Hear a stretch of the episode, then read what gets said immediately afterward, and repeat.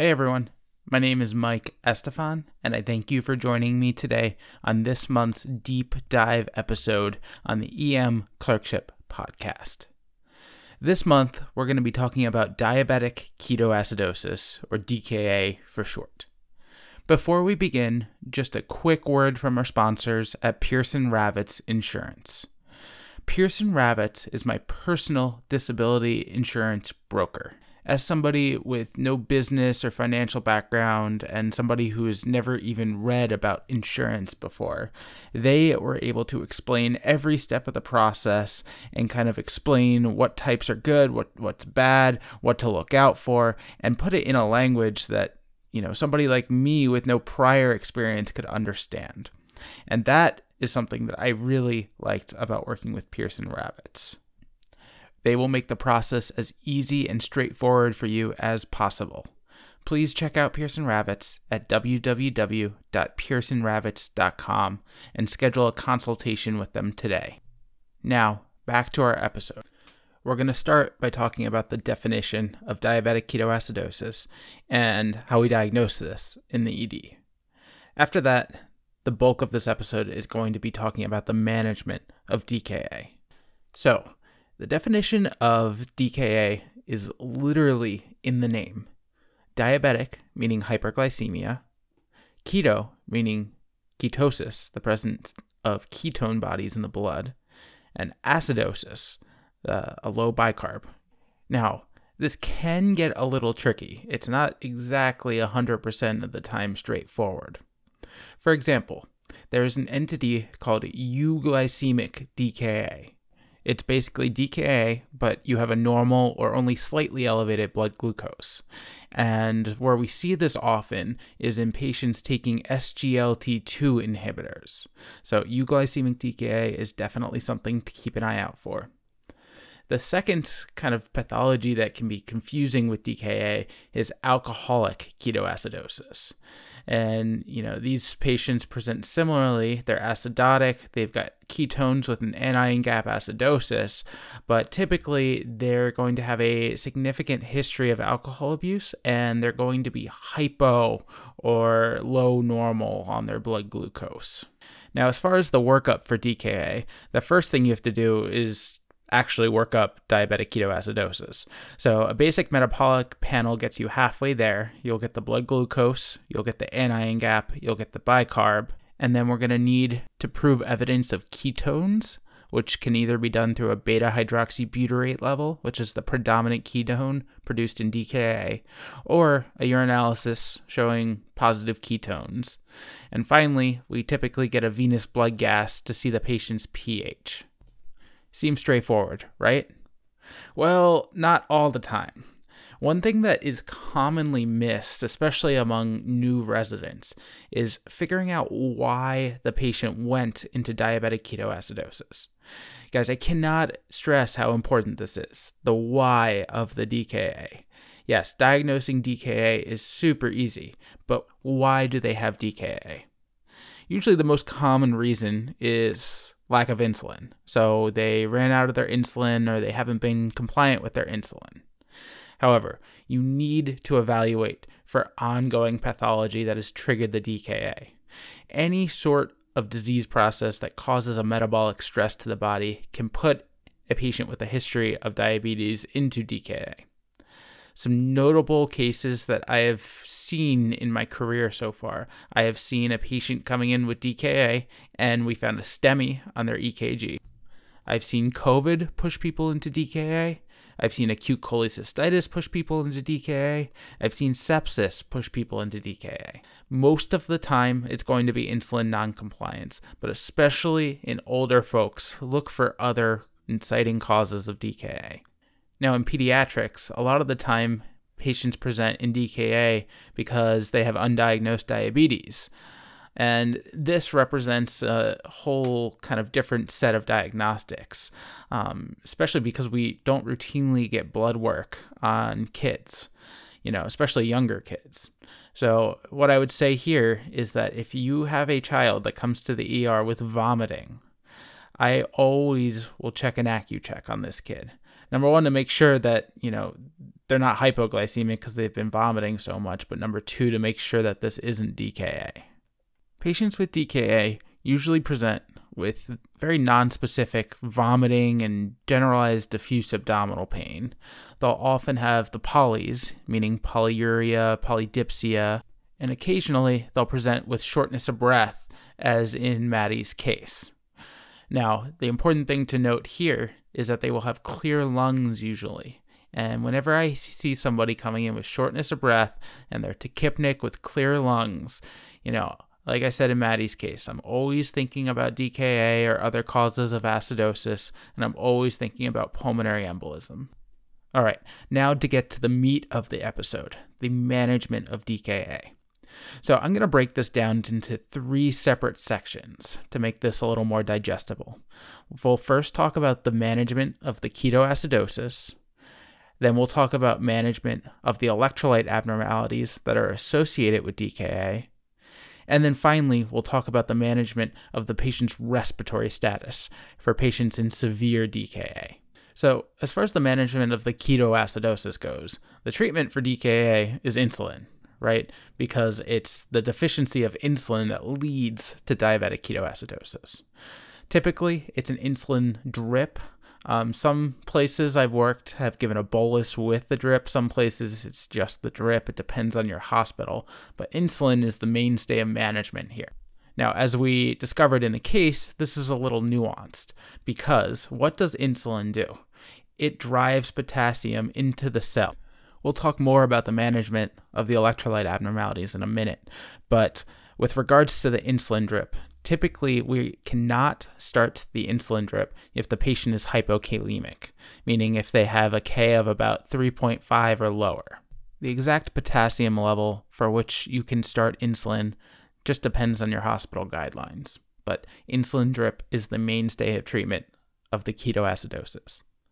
Now, let's briefly talk about a bicarb drip.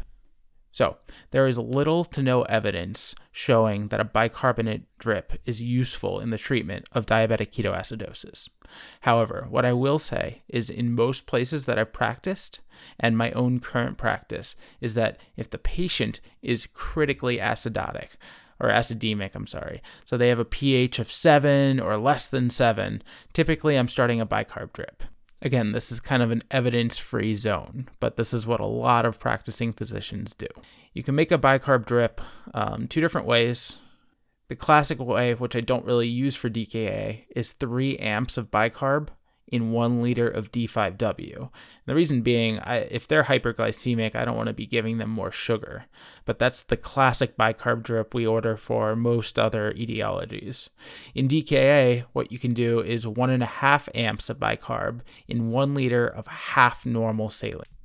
And finally, I am volume resuscitating these patients.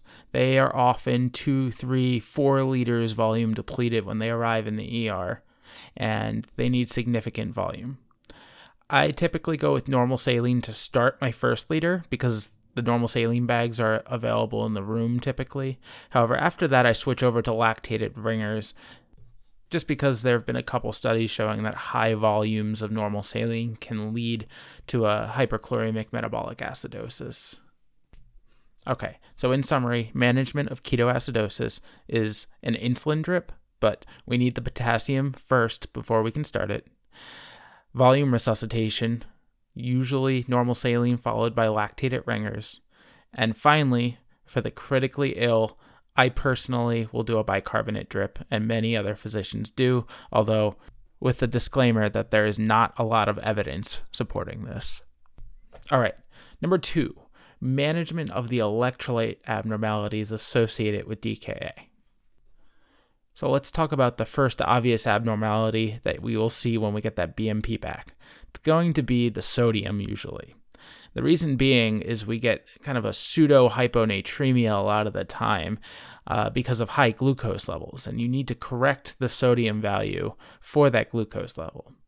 The formula or trick I use is every 100 points that the glucose is above its normal value, which is about 100, you add 1.6 to the sodium.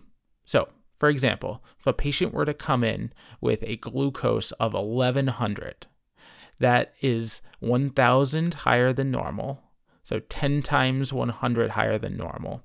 And I'm going to multiply that 10 by 1.6 to get 16. So I will add 16 to that patient's measured sodium to obtain what their sodium actually is.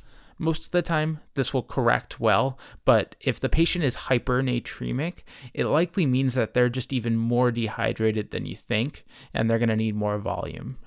Really, the only reason I point this out is so that the low sodium does not alarm you when you get that BMP back. Remember, you have to correct for the glucose. So let's talk about the potassium now. Patients with DKA often come in hypokalemic because of all the vomiting they've been doing, but sometimes they come in hyperkalemic because of the severe acidosis causing potassium shifting. So their potassium is overall total volume depleted, however, extracellularly because of shifting, they're hyperkalemic.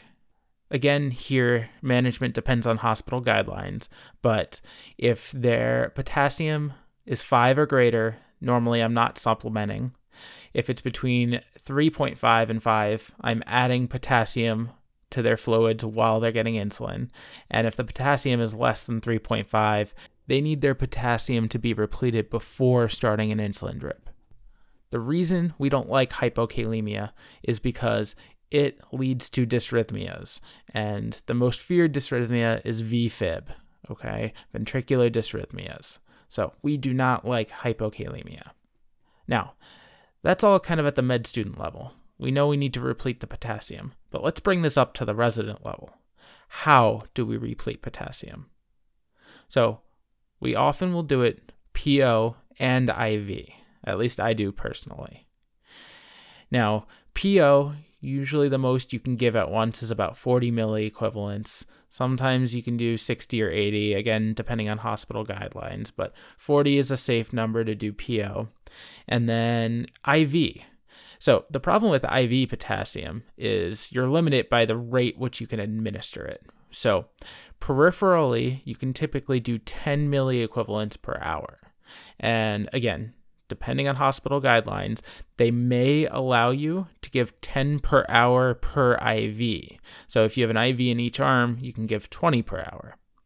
Generally, if you have a central line, you can double the rate. So you can give 20 per hour through a central line. Now, the reason we can't give potassium faster than this is twofold. Number one, it tends to burn, and patients don't tolerate high rates of potassium through peripheral lines. But number two, and most importantly, if we replete too quickly, there is a risk of cardiac arrest. And I was doing some research as to why this happens, because usually the kidneys do a great job at regulating our total body potassium. However, by introducing too much potassium too quickly, it can accumulate extracellularly before it gets shifted and filtered by the kidneys, and it can lead to a hyperkalemic cardiac arrest.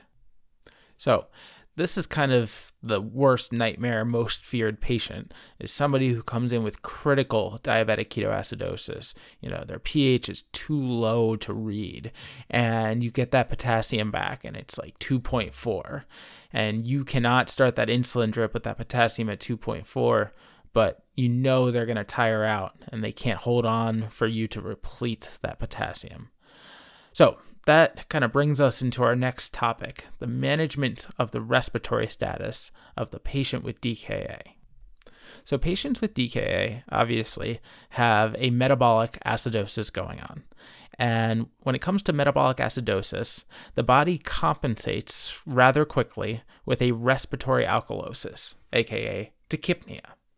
Now, as I kind of briefly discussed on the episode, there are physiologic limits to compensation you can only ventilate so much and blow your CO2 down so much. And you'll see different numbers quoted anywhere, but the one I see quoted the most is about 8 to 10 for most people, being the lowest you can blow your CO2 down to. Now, for young patients, they can typically sustain this respiratory effort for quite some time. But as we get older and our muscles atrophy, you're not going to be able to sustain that kind of respiratory effort for long.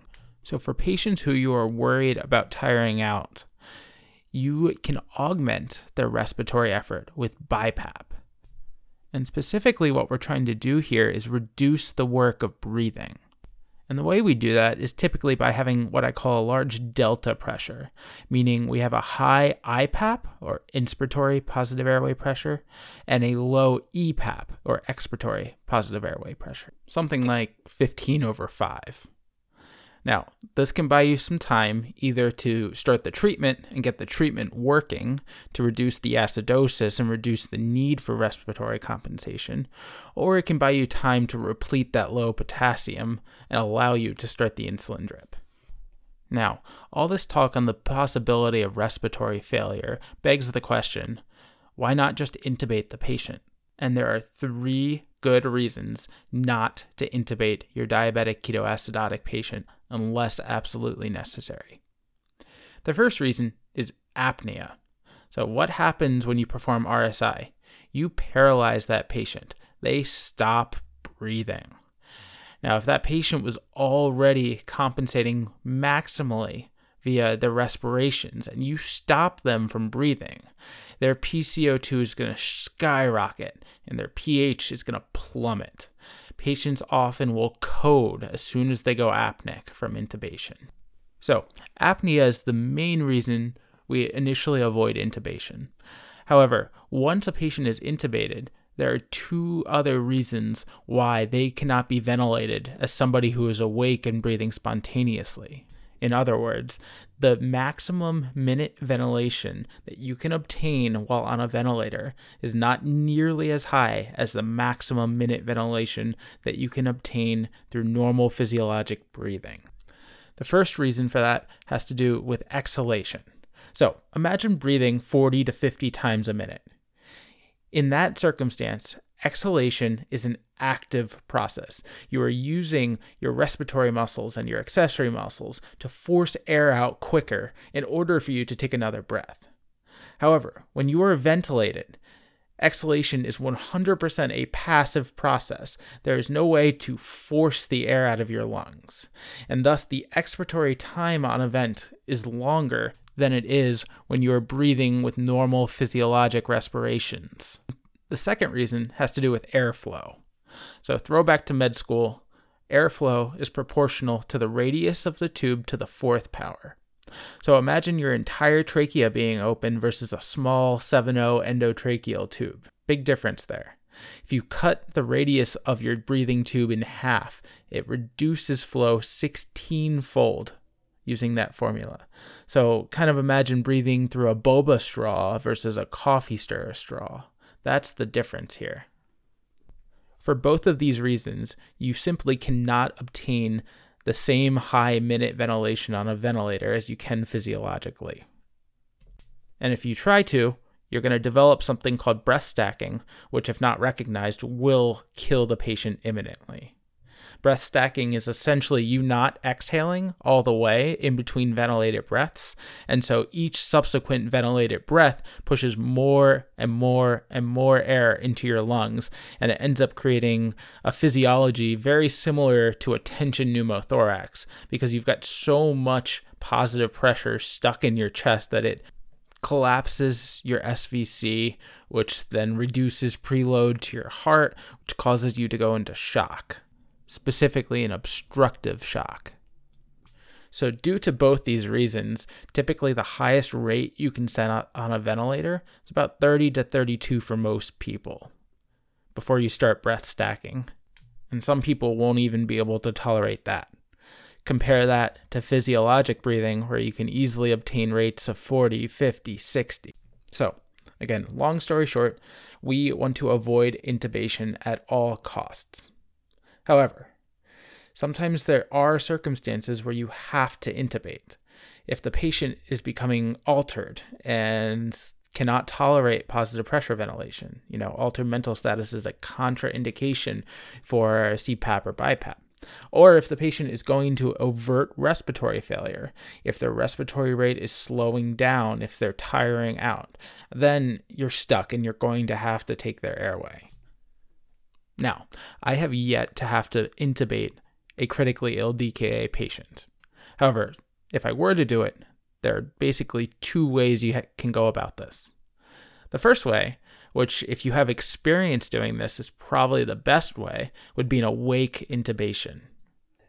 Describing the techniques of an awake intubation could be a whole nother episode on its own, but very briefly, you're going to give a bunch of pre-medications to allow this to happen. So you're going to give Zofran to decrease the gag reflex. You're going to give glycopyrrolate to reduce secretions. You're going to topicalize with lots of lidocaine. So you're going to use an atomizer to spray the oropharynx with lidocaine. You can put a bunch of viscous lidocaine on a tongue depressor and smear it all over the base of the tongue. You can nebulize lidocaine. However, you can get it in there, you need to anesthetize the entire airway. After that, you dissociate the patient with ketamine, and then you use your video laryngoscope to get a view of the cords. Now, sometimes you can pass the tube while they're breathing. Sometimes it's a little difficult to. So at that point, you could push the paralytic and just pass the tube with minimal apneic time. Now, if you're not experienced with awake intubations or you've never done one, then trying this for the first time on such a critically ill patient probably isn't the best idea. So, for a lot of people, doing plain old RSI is going to be the fastest way of getting that tube in. If you're going to perform RSI here, one thing to consider is pushing a couple amps of bicarb before you paralyze the patient, just to buy you possible seconds to minutes. Again, the data for bicarbonate pushes, bicarbonate drips is poor kind of all around, with the exception of hyperchloremic non anion gap metabolic acidosis. So, you're kind of in an evidence free zone. A lot of people do this. I would do this, but again, not a lot of data to support the bicarb. Okay, that's all I got for you guys today. That was a lot. Let's review it real quick. So, briefly, DKA, the patient is hyperglycemic, they're acidotic, and they have ketones in their blood. Do not forget to look for the inciting factor that led to the diabetic ketoacidosis. Again, it's most often going to be insulin noncompliance, but you know, you got to keep your eyes out for STEMIs, for sepsis, for surgical abdomens, etc. Management of DKA split into three different categories. First, the management of the ketoacidosis, which we treat with an insulin drip. You can consider a bicarb drip for critical acidosis, but the evidence is limited. The second facet of treatment is management of the electrolyte abnormalities. For sodium, don't forget to correct the sodium based on the glucose before addressing it. For potassium, remember that we cannot start that insulin drip if the patient is hypokalemic. Hypokalemia can lead to ventricular dysrhythmias, which is bad news bears. Anyone who's hypokalemic, you are going to want to replete their potassium. You can do this via PO and IV simultaneously, usually 40 to 60 PO, and then you can give 10 milliequivalents per hour through a peripheral line or 20 per hour through a central line. Again, this is hospital and institutionally dependent, so check your hospital guidelines. And finally, management of the respiratory status in the patient with DKA. Keep in mind the physiologic limits of respiratory compensation and keep an eye out for when the patient begins to tire out. Please do not be shy about using BiPAP to augment their respiratory status, buy you time by reducing their work of breathing. Here we typically want a high IPAP and a low EPAP, so something like 12 over 5, 15 over 5 is pretty good. We want to avoid intubation at all costs. Number one, because of the risk of worsening acidosis with apnea. And number two, because we simply cannot ventilate the intubated patient as well as a not intubated patient. If you have to intubate the patient due to altered mental status or due to respiratory failure, consider an awake intubation if you're skilled at it, or otherwise, just go with RSI and consider using bicarb here but again, evidence is poor. Once they're intubated, your goal is to obtain the highest minute ventilation that is possible while avoiding breath stacking. I'm sorry, guys. Now that I'm looking at the time, this is going to be a pretty long one. This is pretty detailed, too. I hope I didn't put anyone to sleep. All this information is super high yield clinically when you have a really sick patient with DKA. If you have any questions or comments, feel free to email me, mike at emclerkship.com. until next month, keep working hard, keep studying, and be sure to enjoy your shift.